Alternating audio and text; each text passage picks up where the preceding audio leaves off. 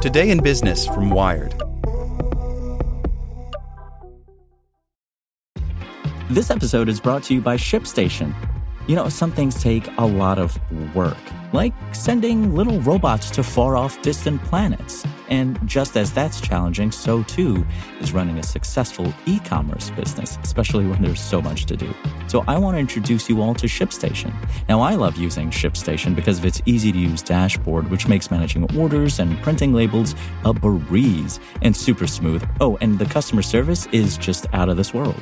It's exactly what you need to help grow your business. Sign up for your free 60-day trial at shipstation.com slash technews. That's shipstation.com slash technews. Want to learn how you can make smarter decisions with your money? Well, I've got the podcast for you. I'm Sean Pyles, and I host NerdWallet's Smart Money Podcast. Our show features our team of nerds, personal finance experts in credit cards, banking, investing, and more. And they'll help you make the most of your money while cutting through the clutter and misinformation in today's world of personal finance. You'll get clarity on strategies to help you build your wealth, invest wisely, shop for financial products, and plan for major life events. Listen to NerdWallet's Smart Money Podcast wherever you get your podcasts. Welcome to the spoken edition of Wired. Powered by the Salvation Army, your donation helps fight for good throughout your local community. To give through Alexa, donate by saying, Alexa, make a donation to the Salvation Army or go to salvationarmyusa.org to make a gift. BitTorrent's creator wants to build a better Bitcoin by Tom Simonite. In 2001, a 25 year old unemployed college dropout named Bram Cohen crafted an elegant protocol for moving data around the internet. Titanic numbers of pirated songs and movies, and countless lawsuits later, he's putting the finishing touches on what he hopes will be another world changing protocol this time for moving around money. Cohen's earlier invention was BitTorrent, a specification for peer to peer file sharing that delighted millions, but angered entertainment moguls, and at one point consumed more than a third of global internet traffic. His latest creation is a digital currency and startup called Chia, aimed at making cryptocurrency acceptable to the financial industry. I like hard technical problems, says Cohen, with a knowing smile the solidly built 42 year old met Wired in a San Francisco skyscraper built as the headquarters for Wells Fargo, which now houses other financial industry tenants. Chia Network, as Cohen's startup is called, plans to move into its own space in the building soon. After that move, Chia's neighbors will include the West Coast office of the Securities and Exchange Commission. That may seem bold, as the regulator pressures cryptocurrency startups for flouting securities rules, but Cohen, Chia's CTO and chairman, is happy to have the SEC looking over his shoulder. SEC complaints about the frothy cryptocurrency market have focused on ICOs, or initial coin offerings, in which startups sell units of new or planned cryptocurrency as a quick and easy way to raise capital. Cohen says he plans a more distinctive route by filing for a conventional initial public offering before the end of this year to list shares on a small cap public stock exchange. Chia's revenue will come from helping banks build systems to use the cryptocurrency of the same name for functions like international transfers. The company will also own a significant chunk of available Chia coins, which the company hopes will become a valuable commodity over the longer term. But it won't be selling coins in an ICO. To pull all that off, Cohen needs to repeat his technical success with BitTorrent and avoid the legal and business challenges that followed.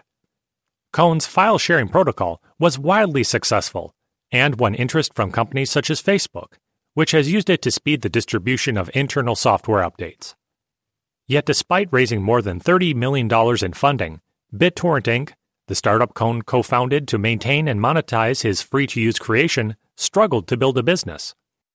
In 2005, the company agreed to work with the Motion Picture Association of America to remove links to copyrighted content from its search engine Cohen left day to day operations at BitTorrent to co found Chia in August 2017 and vacated his seat on the board this past July.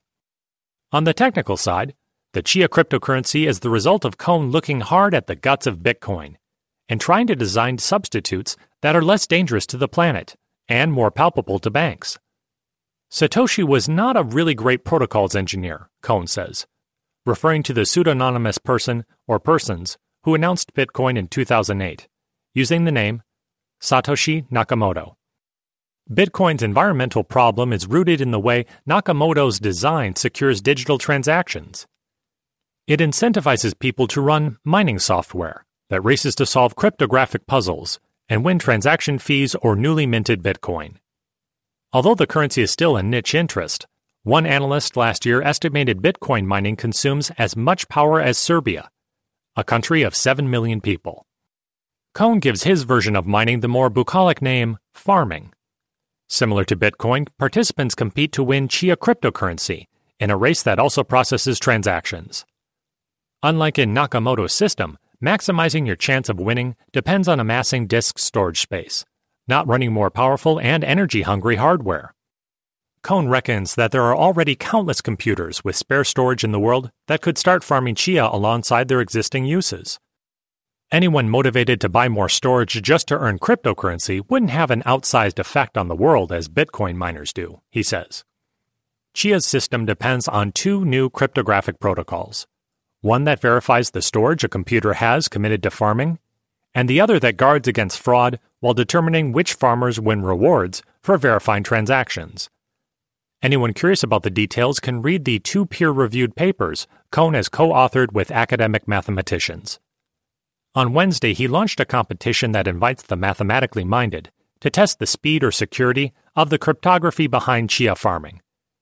The winners will receive $100,000, denominated in Bitcoin because Chia has not yet launched its currency. When the Chia currency does launch sometime next year, Cohen says it will be attractive to financial institutions because of its greater flexibility than Bitcoin.